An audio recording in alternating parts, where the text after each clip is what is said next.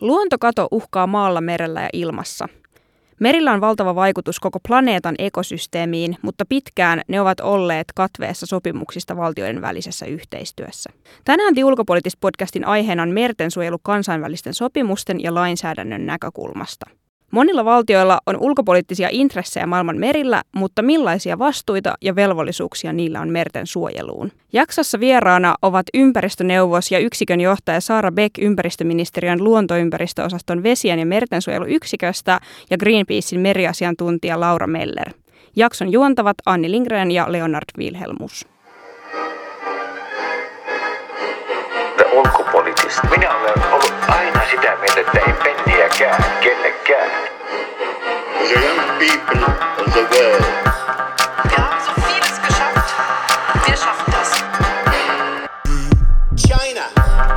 And we had the most beautiful piece of chocolate cake that you've ever seen. There is one message. Human rights are women's rights, and women's rights are human rights. Minullakin on sananvapaus. The ulkopoliittista. Parempaa ulkopoliittista keskustelua. Eli niin kuin Anni tuossa introssa totesi, niin tänään puhutaan merten suojelusta ja kerrataan tähän alkuun ihan, että miksi kansainvälinen merten suojelu on tärkeää ja jopa kiireellistä juuri nyt. Aloita sä vaikka Laura. No, ihmisen toiminta vaikuttaa meriin kaikkialla maailmassa aina niin kuin eteläisen jäämeren perimmästä Lahdenpoukamasta sinne Mariaanien haudan syvimpään kuoppaan. Ja tutkijat on sitä mieltä, että vähintään kolmannes meristä pitäisi rauhoittaa kokonaan teolliselta toiminnalta vuoteen 2030 mennessä, jotta merten ekosysteemeillä olisi hyvät mahdollisuudet sopeutua ja toipua niin kuin näistä näiden rajojen paineiden vaikutuksista.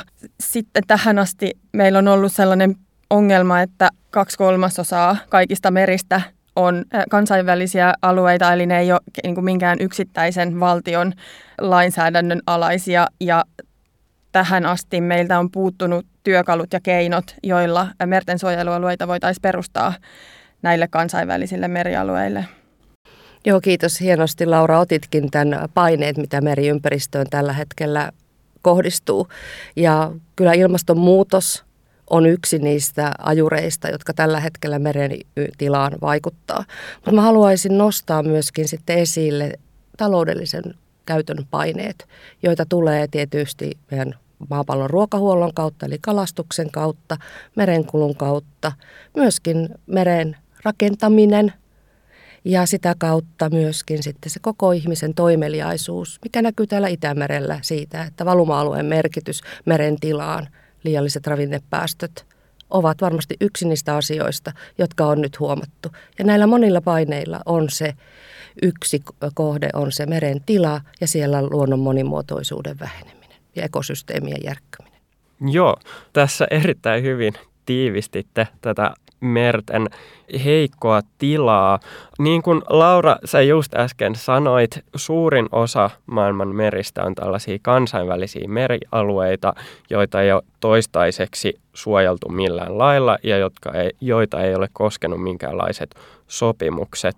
Mutta sitten on myös merialueita, jotka kuuluu valtioille. Niin millaisia vastuita valtioilla tällä hetkellä on maailman meriä ja omia merialueitaan kohtaan? Jos ajatellaan juuri suojelualueiden perustamista ja sitä suojelualueiden verkoston rakentamista, niin toki ajatellaan, että siellä niin kuin rannikkovesillä ja niin kuin valtioiden aluevesillä varmaan se niin kuin ihmistoiminnan paine on kaikista ti, niin kuin tiiveintä.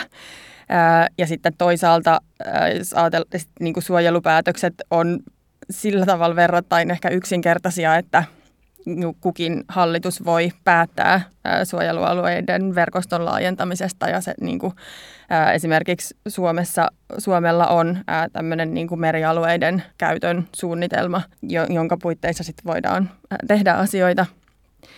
Ja sitten toki niin kuin YK on merioikeusyleissopimus, eli tämmöinen niin kuin voi ajatella, että se on se niin kuin kansainvälisten merten perustuslaki, niin antaa jokaiselle maalle myöskin vastuun siitä, että, mm, että merin, meren, meriympäristön tila säilyy hyvänä. Ja jos sitten katsotaan, miten asiat on järjestetty tähän asti, niin aika lailla se niin kuin hallinto, ja hallinto ja systeemit on viritetty niin kuin mahdollistamaan ää, se teollinen toiminta ja sen ää, kasvattaminen ja laajentaminen. Eli meillä on ää, alueellisia tällaisia kalastuksenhoitojärjestöjä, jotka sääntelee tiettyjen lajien kalastusta eri alueilla. Ja sitten on esimerkiksi tämä kansainvälinen merenpohjajärjestö ISA, joka sitten niin hallinnoi tätä niin kuin syvämeren pohjaa. Mutta sitten niitä työkaluja, joilla valtiot vois yhdessä huolehtia siitä vastuustaan säilyttää se meriympäristön tila hyvänä, niin sellaisia, sellaisia ei ole ollut. Eli nyt ensimmäistä kertaa maaliskuussa valtiot sopi tästä merten suojelusopimuksesta, joka ensimmäistä kertaa laittaa sen meriluonnon suojelun ja ihmisten välisen oikeudenmukaisuuden sinne kansainvälisten merten asioiden hoidon keskipisteeseen ja lähtökohdaksi. Niin tosiaan, kuten sanoit, niin nyt maaliskuussa päästiin sopimukseen tästä kansainvälisten merialueiden suojelusta, niin mitä tämä sopimus käytännössä pitää sisällään, jos vaikka Saara aloitat? Joo, eli tuota, pitkäänhän puhuttiin siitä 30 prosentin suojelusta vuoteen 2030.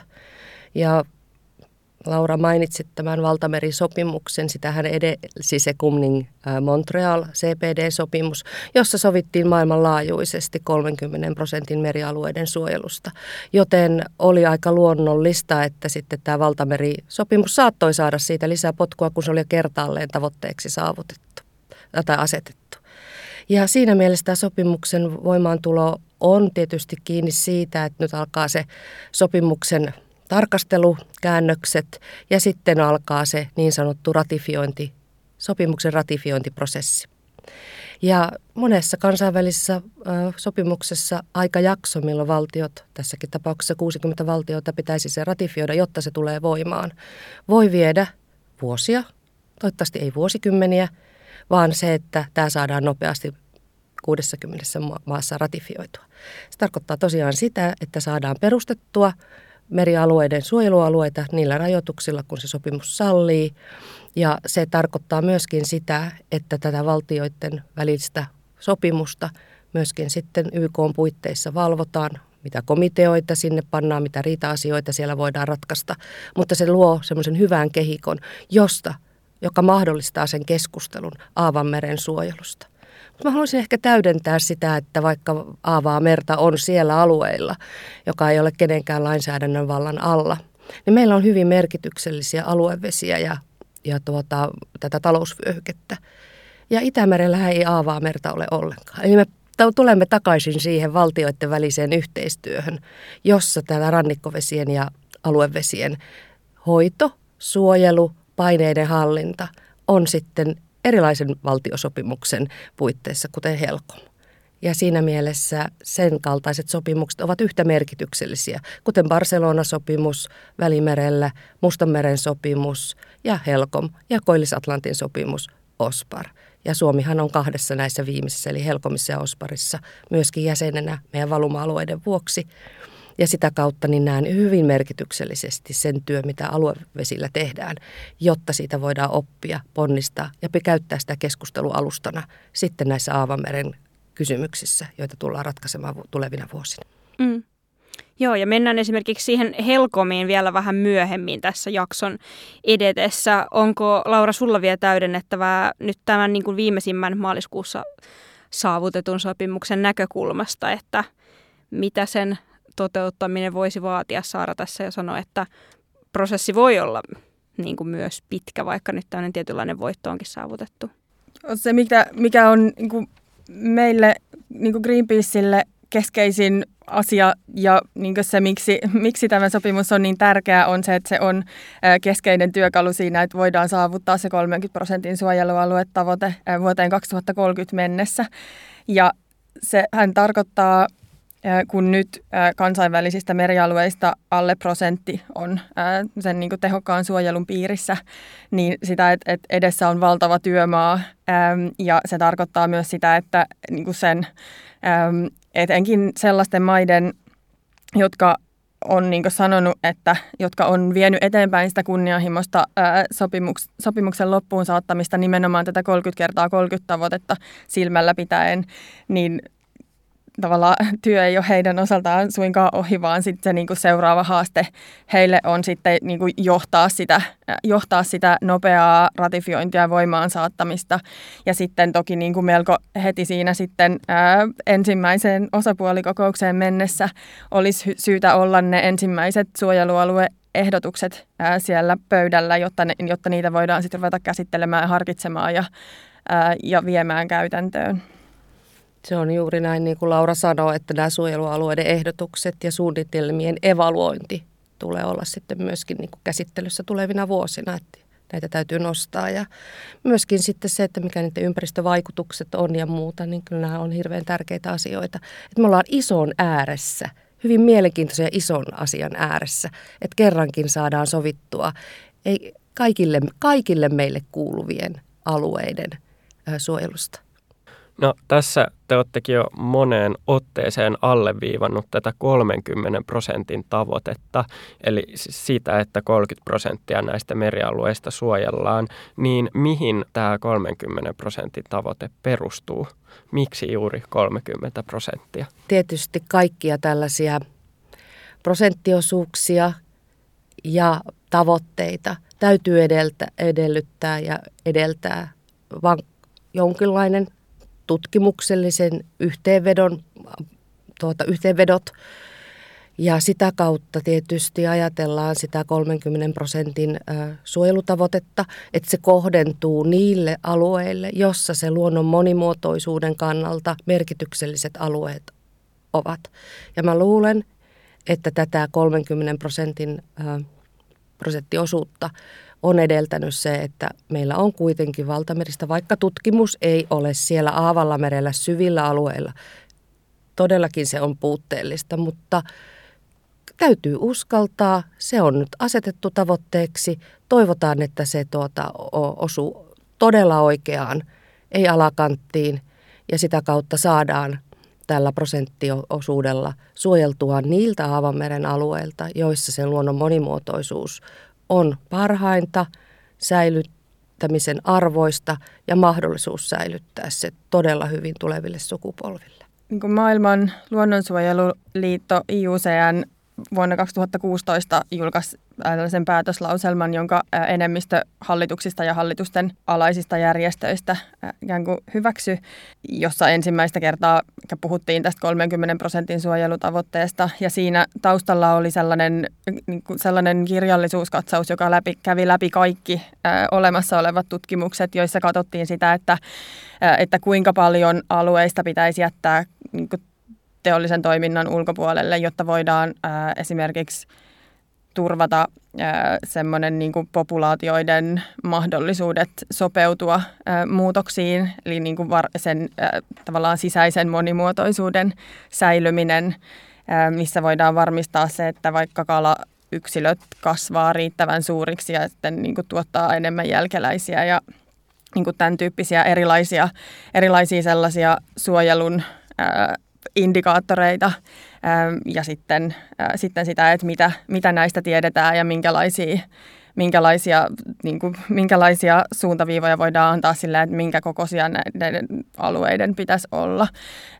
Sehän ei tietenkään tarkoita sitä, että jos suojellaan 30 prosenttia, niin sitten se loppu, sille lopulle voidaan tehdä ihan mitä vaan, vaan kyllä tavoitteena täytyy olla totta kai se, että niin kuin 100 prosenttia meristä hoidetaan ja käytetään kestävällä tavalla ja niin kuin lähdetään siitä, että ekosysteemit pystyy säilyttämään ne niiden keskeisimmät, keskeisimmät toiminnot ja että vaikka ei oteta enempää kuin mitä, mikä, pystyy, mikä pystyy kasvamaan takaisin ja ehtii kasvaa takaisin. Mutta että se, että se noin kolmannes rajattaisiin kokonaan teollisen toiminnan ulkopuolelle, niin se, se perustuu ikään kuin kaikkeen saatavilla olevaan tieteelliseen tietoon siitä, että mikä on tarpeellista. Minusta tuo Lauran äskeisessä kommentissa on ollut, että täytyy pitää myöskin niistä muista merialueista huolta, koska vaikka suojelualue perustetaan, niin se veden laatu ja muut paineet, mitkä vaikuttaa siihen luonnon monimuotoisuuteen siellä veden alla, veden pohjassa, tarkoittaa sitä, että kyllä meidän näitä paineita, ilmastonmuutokseen liittyviä, rehevöityminen, merien happamoituminen, muut, niin täytyy kyllä myöskin sitten muulla tavalla pystyä suitsimaan ja pitämään huolta, että paineet eivät myöskään merialueilla kasva liian suureksi. Vielä tähän jatkona tähän 30 prosentin tavoitteeseen ja sopimukseen, niin onko tässä myös riskinä se, että sitten ne suojelualueet, niin niitä ei perustetakaan sellaisille alueille, joita oikeasti kannattaa suojella, vaan siitä tulee vähän niin kuin tyhjää, että sitten ne perustetaan niin kuin sellaisille alueille, mistä siitä ei ole kauheasti iloa. No, jos mä Jatkan tästä vähän, niin viittasin tuossa vähän ehkä epävarmasti tällaiseen tai hu- ää, tieteellis-tekniseen elimeen. Eli tämmöisiä kansainvälisiä sopimuksia kun perustetaan, niin kyllä kaikki ne päätökset, mitä suojelualueista tullaan tekemään, niin täytyy evaluoida, että ne on riittäviä, niillä on kriteeristöt, että siinä mielessä en näe mahdollisuutta siitä, että suojella vaan pinta-alaa ja sitten se on täytetty, vaan kyllä luulen ja tiedän jostain muista kokemuksista siitä, että kyllä tämä evaluoidaan tarkasti. Ehdotuksista tullaan keskustelemaan monien eri maiden ja sidosryhmien kanssa, mikä on se paras ja mikä on se prosessi, että se saadaan perustettua. Et en näe mahdollisuutta juurikaan siihen, että, että tehdään vaan tuonne tai tehdään vaan tota vaan. Että kyllä ne täytyy olla huippuluokkaa ja olla tutkittuja, perusteellisesti tietoon perustuvia alueita ja sitten se rajaus tehdään neuvottelujen mukaan ja ehdotusten mukaan. Eli juuri tuota, tämä ehdotusten ja suunnitelmien evaluointi on äärimmäisen tärkeää tässäkin valtiosopimuksessa. Ja tavallaanhan se olisi ihana tilanne, jos, niin kuin, jos, jos olisi sellainen tilanne, että äm, yhtäkkiä olisikin suojeluesityksiä, jotka yhteensä kattaisi vaikka puolet tai 60 prosenttia tai niin kuin, niin kuin paljon enemmän kuin mitä, mitä tavallaan ensivaiheessa tarvitaan. Ja sitten voitaisiin niin kuin kilpailla siitä, että kenen ehdotus, kenen ehdotus niin kuin menee läpi ekana, että kenen, kenellä on ne niin kuin parhaat perusteet. Se sopimushan sisältää niin kuvauksen myös siitä, että, että juurikin kun niitä suojelualueesityksiä tehdään, niin mitä siellä täytyy kuvata. Ja, ja niin yksi keskeisesti, tavallaan yksi keskeinen asia siellä on se, että täytyy kuvata se, että mitä, mitä tarkoitusta varten tämä suojelualue perustettaisiin ja minkälaisia tavoitteita sille suojelulle asetettaisiin. Ja sitten sit kuvata se, että mitä, ne, mitä, ne on ne, mitä se on se luonto, mitä siellä voidaan suojella ja minkälaisia ne on ne uhkat, mitkä, mitä siihen tällä hetkellä kohdistuu ja sitten minkälaisia on ne toimet, millä käytännössä ne saataisiin suojeltua. Ja varmaan niin iso, haaste, iso, iso haaste, mikä näkyy mertensuojelualueilla, olemassa olevilla mertensuojelualueilla nykyään on se, että että välttämättä se, että joku alue, että jonkun alueen suojelusta on sovittu ja päätetty, niin sitten sit siellä saattaa kuitenkin niin kuin esimerkiksi pohjatroolaus merten suojelualueilla olla niin kuin käynnissä edelleen tänäkin päivänä. Ja se, että, että varmistetaan se, että, että ne alueet tulee oikeasti suojelluksi siellä merellä käytännössä, mm. niin on, on sitten varmasti niin kuin sellainen asia, missä, missä meille riittää töitä sitten myöhemmässä vaiheessa. Mä vielä tämmöisenä optimistisena ihmisenä haluan pysähtyä siihen, että nyt kuitenkin tähän sopimukseen ollaan päästy maaliskuussa, koska tosiaan, jos oikein ymmärsin, niin tämä valtamerisopimus on ollut tekeillä nyt vuodesta 2004 saakka, eli ihan pienestä sopimuksesta. Ei ole, ei ole kysymys, mutta kuten tiedetään, niin tällä hetkellä maailma ei ehkä ole siinä kaikista stabiileimmassa tilassa ja, ja niin kuin paljon semmoisia geopoliittisia ja ö, muutenkin niin kuin valtioiden välisiä ongelmia on tällä hetkellä, niin miten valtiot tavallaan on tämän sopimuksen solmimiseen suhtautuneet? Miksi siinä on kestänyt näin kauan ja toisaalta miksi siihen on sitten nyt siihen sopimukseen päästy, mitä arvelette? Arvellaan sitä reilua, että noin reilua 15 vuotta, mitä tämän sopimuksen neuvottelut ovat olleet menossa. On niin isosta asiasta kyse, eli puhutaan Aavanmeren suojelun aluerajauksista, käytörajauksista, niin luulen, että sen konseptin keskustelut ovat saattaneet viedä jonkun aikaa. Mitä tarkoittaa se taloudellisen toimeliaisuuden rajoittaminen niillä alueilla?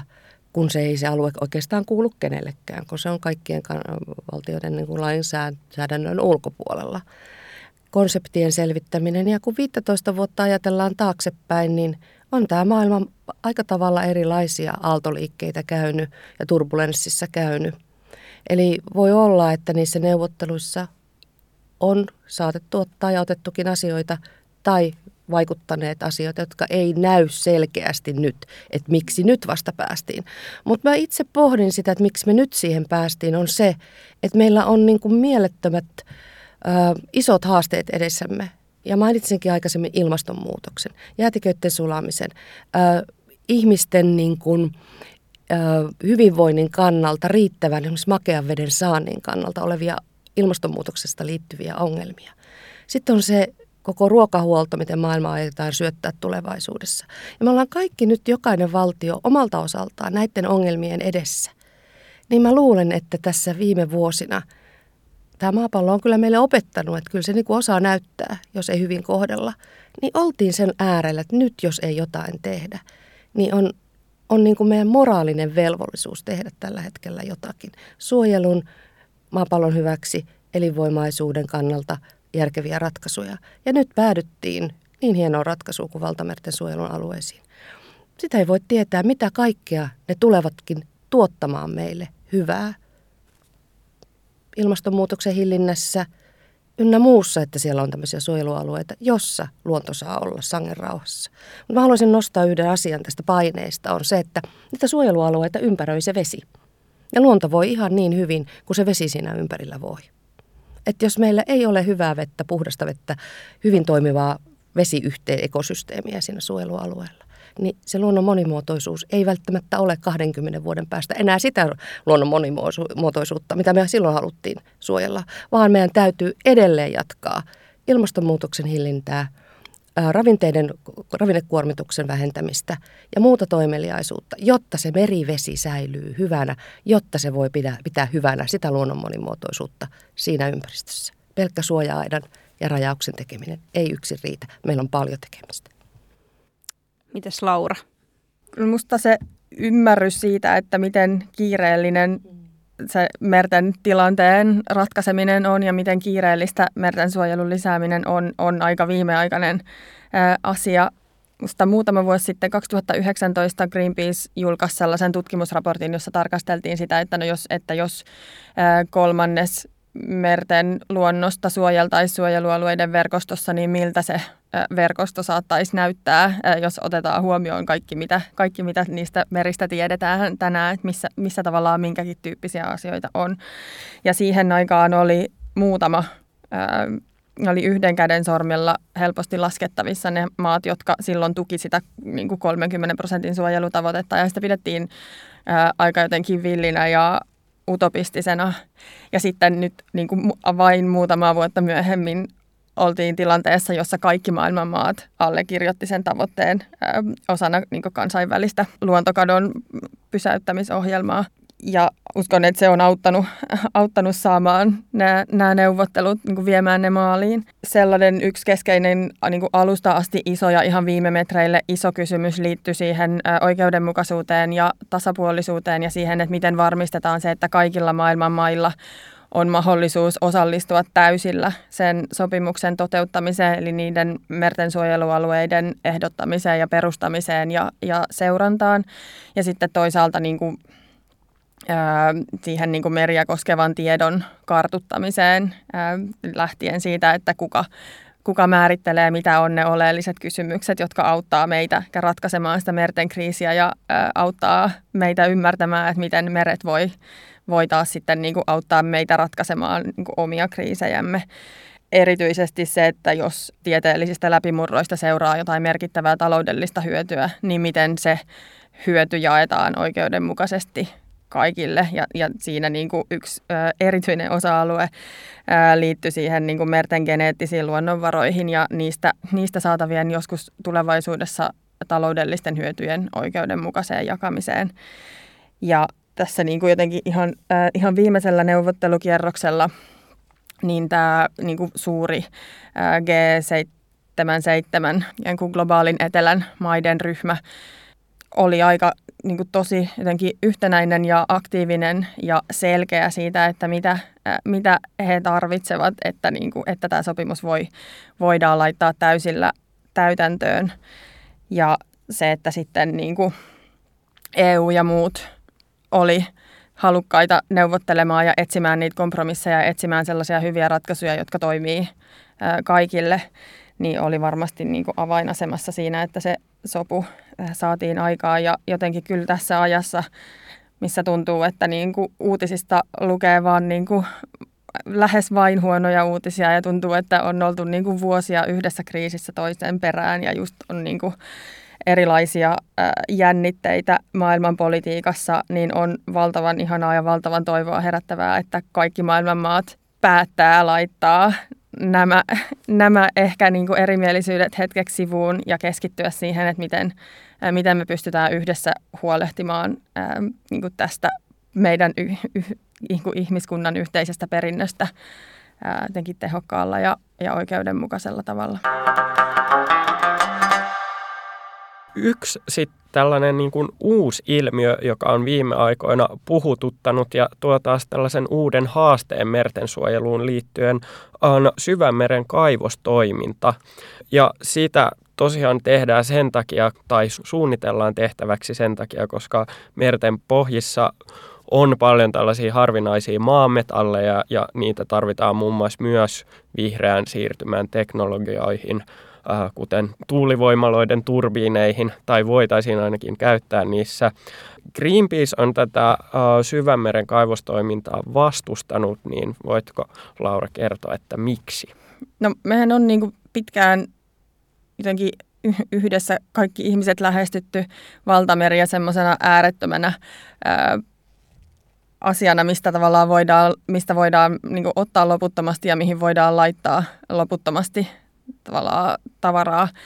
Ja, ja sitten niin kuin sama, niin kuin viime aikoina on käynyt hyvin selväksi, että näin ei ole, vaan niin kuin merillä myös on rajat ja ne on, on tulossa vastaan hyvin nopeasti ja niin kuin monin paikoin jo ylittynytkin. Ja tässä niin kuin syvämeren kaivostoiminnan aloittamiskeskustelussa mielestäni niin se keskeinen kysymys meille on se, että ajatellaanko, että niin kuin luonnonvaroja etsitään aina vaan lisää, aina vaan vaikeimmista ja vaarallisemmista ja riskialttiimmissa paikoista, aina vaan kalliimmilla tavoilla, vai hyväksytäänkö se, että, että me eletään rajallisella planeetalla ja kysytään, että miten me voitaisiin käyttää tämä energia sen sijaan siihen, että luodaan sellaisia kiertävän talouden kestäviä ratkaisuja ja sopeutetaan meidän elämää niihin planeetan rajoihin nyt aika monet vihreän teknologian esimerkiksi niin kuin akku- ja elektroniikkavalmistajat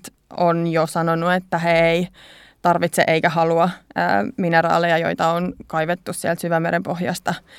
Ja se haastaa sen niin kuin teollisuuden esittämän ajatuksen siitä, että, että on välttämätöntä. Joo, mikä, mikä se tilanne sitten tällä hetkellä on tuon syvämeren kaivostoiminnan suhteen? Vaikuttaako esimerkiksi tämä uusi mertensuojelusopimus siihen? Musta nyt tavallaan tänä vuonna hallitukset käsittelee siellä kansainvälisessä merenpohjajärjestössä tätä niin kuin kysymystä siitä, että ollaanko valmiit aloittamaan niin kuin lupien antaminen syvämeren kaivostoiminnalle ja jos ajatellaan, että ollaan, niin minkälaiseen sääntelyyn se perustuu, minkälaisilla säännöillä ja näitä sääntöjä ollaan vasta luomassa. Nyt tämän vuoden aikana, ehkä niin kuin viime kesästä lähtien enenevässä määrin hallitukset on ruvennut julkisesti sanomaan, että ei itse asiassa ajatella, että niin kuin ymmärretään tarpeeksi niitä riskejä ja meillä ei ole niin kuin tarvittavaa sääntelyä ja sääntöjä, jotta voitaisiin aloittaa se kaupallinen kaivostoiminta.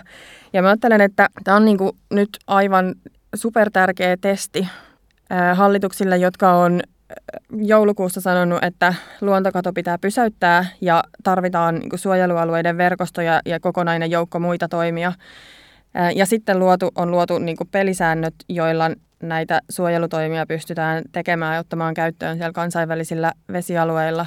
Niin sitten on jotenkin niin kuin, tuntuu pimeältä ajatukselta, että sitten niin kuin heti seuraavaksi ruvettaisiin jakamaan syvämeren kaivosteollisuudelle lupia toimintaan niin kuin ennen, kuin, ennen kuin ollaan ehditty niin kuin miettiä sitä, että missä missä esimerkiksi on ne alueet, mitä pitäisi jättää kokonaan teollisen toiminnan ulkopuolelle ja niin kuin ennen kuin nämä päätökset on ehtinyt alkaa purra. Tietysti tällaisen suojelualueen ö, käytöstä, kun sit sovitaan, niin merenpohjan koskemattomuus on yksi varmasti niistä kriteeristöistä suojella sitä sen Aavan meren suojelualueen monimuotoisuutta. Että siinä vaiheessa voi ajatella, että nämä kaksi asiaa eivät sovi samaan, samalle alueelle. Mutta se, että kun paine maamineraaleihin ja, ja muihin on kova, on kuitenkin minusta hyvä, että asioista keskustellaan. Jos otetaan tuo Aavan tai valtamerisopimus, siihen meni 15 vuotta, niin on tärkeää, että asioista keskustellaan, kuunnellaan ja te sovitaan niistä pelisäännöistä, ettei myöskään tämä asia ole mikään villilänsi sitten tulevaisuudessa. Vaan että nämä tietyt säännöt, standardit, ne on keskusteltu ja katsotaan, että päästäänkö niistä eteenpäin. Se, että mikä kiire tässä on, niin tuota, paineitahan on tullut, niin kuin Laura hyvin tuossa niitä kuvasi, mutta toisaalta se, että ei keskusteltaisi näistä asioista siellä isän puitteissa, olisi minusta niin kuin sangen ha, niin kuin harmi. Koska silloinhan me päädytään tilanteeseen, että toinen sanoo toista ja toinen sanoo toista eikä mitään ymmärretä. Asiaa on varmastikin hyvin perusteellisesti selvitettävä. Ja se, että kuten sanoin tässä 15 vuoden aikana on valtamerisopimusta neuvoteltu ja maailma on aikamoista, ei nyt volttia, mutta aaltoliikettä tehnyt ja tehnyt kaikenlaisia muuveja tässä. Mm. Että voi käydä niin, että meidän niin kuin vihreä siirtymä tulee olemaan ilman maametallia ja akkumetallia toimeen tuleva prosessi. Mutta on hyvä, että sitä keskustellaan. Siinä on niin kuin vaakakupissa aika isoja asioita, mistä nyt keskustellaan. Katsotaan, miten meille käy vihreän siirtymän maamineraalien ja niiden tarpeen kanssa. Mutta se, että jos luonnon monimuotoisuudesta ja valtameristä täytyy tehdä ja pitää huolta, niin se täytyy kyllä yhteensovittaa nämä paineet tosi tosi tarkasti siten, että kaikki noudattaa niitä sääntöjä. Ne on yhteisesti sovittu, jos tähän mennään. Mm. Joo, ja paineiden näkökulmasta, jos palataan myös vielä tähän geopolitiikkaan, jota aiemmin jo sivuttiin sopimusnäkökulmasta, mutta siis ihan pelkistetysti, niin merethän ovat valtakamppailun, jopa sodankäynnin aluetta. Esimerkiksi nyt ehkä näin Suomesta käsin tulee mieleen tuo Itämeri, joka on nyt tässä Ukrainan sodan aikana ollut myös niin kuin yksi tapahtumapaikka, niin millaisia vaikutuksia tämmöisellä niin kuin kiristyvällä suurvaltapolitiikalla ja epävakaalla maailmantilanteella on merien saastumiselle ja luontokadolle? No jos mä otan esimerkin tästä hyvin läheltä Itämerestä ja meillä on tämä HELCOM, Itämeren suojelukomissio, Helsinki-sopimus, ja se on ollut hyvin aktiivinen ja yhteen hiileen puhaltava, lukuun ottamatta aina tietysti joidenkin maiden niin kuin ehkä passiivista vaihetta, tai, mutta kuitenkin on ollut kaksi toimeenpantavaa Itämeren suojeluohjelmaa. Ja kyllähän se tietysti vaikuttaa sillä tavalla, että jos jotkut maat eivät tee niitä suojelutoimenpiteitä, hoitotoimenpiteitä, rajoituksia ja muuta, niin kyllähän niin kuin malliesimerkkinä Itämeren hyvän tilan saavuttaminen on aina haasteellisempaa. Ja tietysti tässä tilanteessa merikonventioiden ja esimerkiksi Helkomin toiminta on ollut strategisella tauolla tästä sotatilanteesta johtuen, kuten moni muukin kansainvälinen sopimus toimii, menee eteenpäin, mutta esimerkiksi tällä hetkellä Helkomissa ei Venäjän, Venäjän tästä hyökkäyssodasta johtuen ole nyt sitten – ollut niin suurta yhteistyötä. Mutta Helcom sopimuksena on edelleen validi, ketään sieltä ei ole erotettu. Jäsenvaltiot tekevät ö, ö, tuota, suojelutyötä, pitävät kokouksia.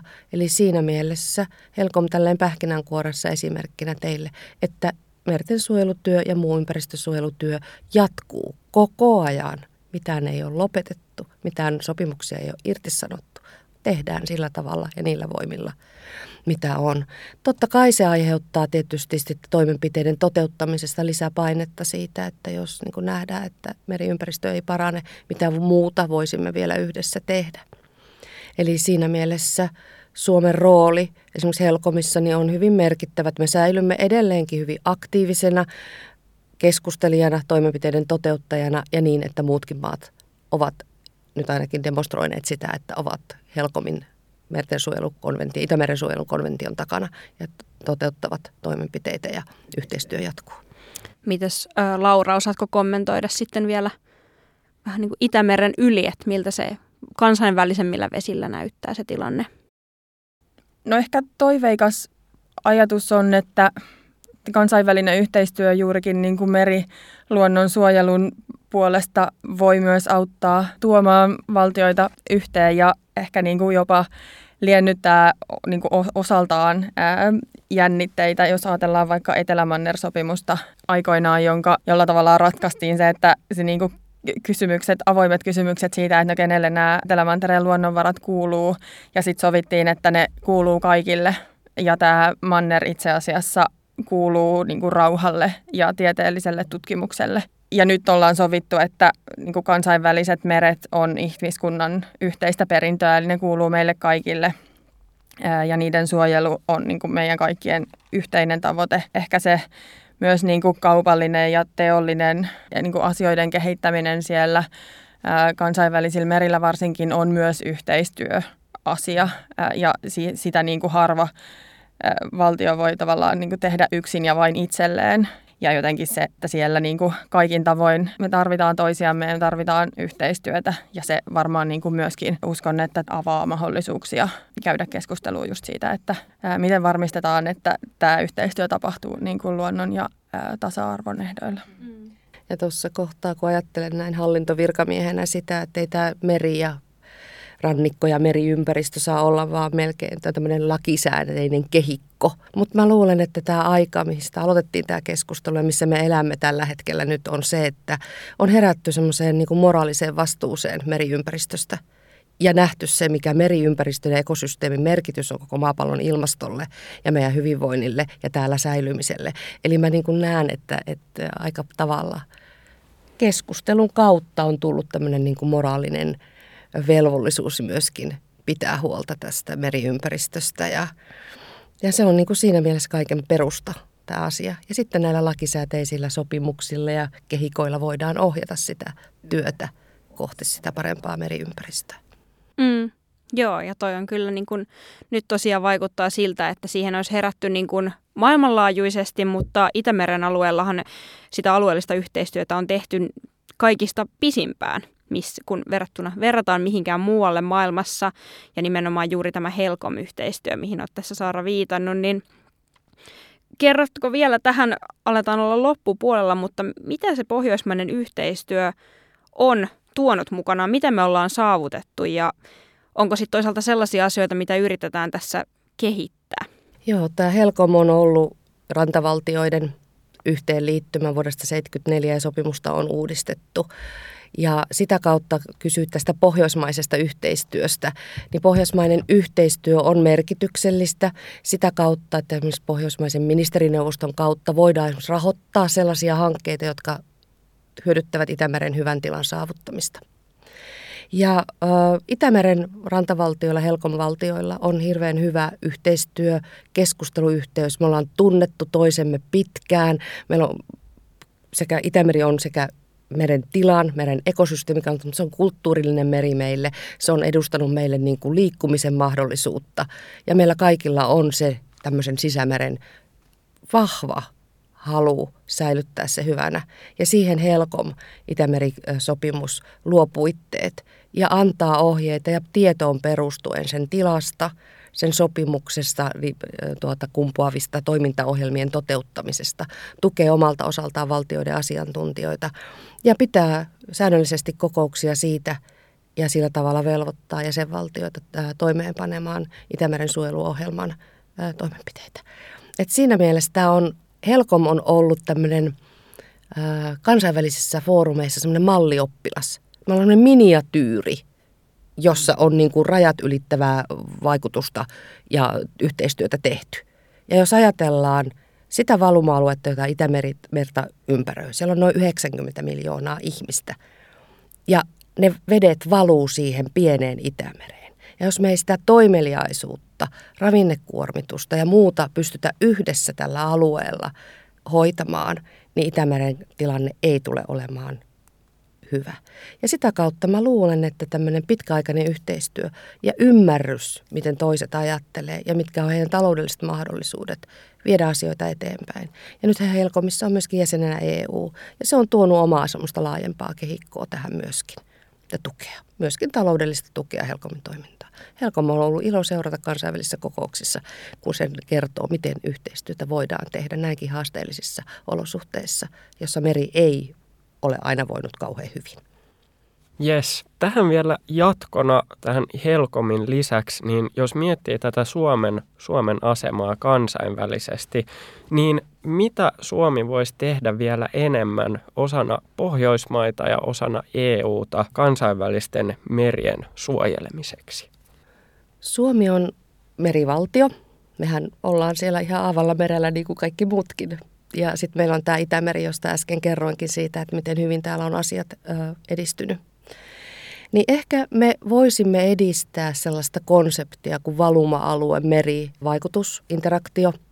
Sehän näkyy Itämerellä hirveän voimakkaasti maalta tulevien paineiden reaktiomeressä. Ja se, että me voimme demonstroida myöskin tällä omalla toiminnallamme siitä, että miten hyvin voidaan esimerkiksi erilaista, puhuu hallintovirkamies, kuin hallinnon eri politiikkojen yhteensovittamista. Et se on se yksi asia, missä me olemme aika hyviä, vaikka tietenkin voidaan sanoa, että ei olla hyviä, mutta kyllä me aika hyviä ollaan, kun verrataan moneen muuhun maahan. Ja sitä kautta mä niin näen vielä kolmantena pointtina se, että meillä on kuitenkin aika korkeatasoista meren tutkimusta – meillä on hyvää laitteistoa, meillä on infraa, meillä on osaavia ihmisiä, niin siinä kohtaa semmoinen kansainvälistyminen ja sen tiedon tuottamisen niin osallistuminen voisi olla hirveän hyvä. Ja missä me ollaan hyviä just tähän liittyen, niin me ollaan tämmöisissä satelliittikartoituksissa ja tällaisissa, niin Euroopassa niin meriympäristön tilassa niin aika hyvin pinnalla tällä hetkellä. Eli keskustelun jatkaminen, meitä pidetään aika neutraalina maana – ja se on meidän semmoinen valttikortti ja sitä on monissa kansainvälisissä neuvotteluissa sitten käytetty, että me pystytään ja jaksetaan, koska meillä on se neutraalisuuden tunne ja hyvät tietämykset, hyvät neuvottelijat, hyvät kansalaisjärjestöt, jotka tukee tiedollisesti ja myöskin herättää keskustelua. Että kyllä mun mielestä tässä on aika hyvä konsepti Suomella olla mukana ja Suomen täytyy olla mukana kansainvälisissä asioissa. Se vaikuttaa meidän hyvinvointiin, meremme hyvinvointiin ja avameren hyvinvointiin. Niin Suomihan oli ensimmäisten kymmenen maan joukossa tukemassa tätä 30 prosentin suojelutavoitetta esimerkiksi, että on niin kuin siinä mielessä ollut ehkä siellä etujoukoissa. Suomi on myös ollut ensimmäinen arktinen maa, joka on ehdottanut vaikkapa Pohjoisen jäämeren suojelua. Ja ajattelen, että, tai toivon, että näen, että Suomi myös näissä seuraavissa vaiheissa on siellä on siellä ensimmäisten joukossa viemässä näitä tavoitteita käytäntöön ja varmistamassa niin kuin mertensuojelusopimuksen nopeaa ratifiointia ja sitten juuri laittamassa näitä meidän vahvuuksia sinne ikään kuin yhteiseen pöytään, jotta sitten niin kuin ne, voi, ne voi hyödyttää kaikkia. Kiitos paljon erittäin mielenkiintoisesta ja avartavasta keskustelusta Saara Beck ja Laura Kiitos. Meller. Kiitos. Kiitos.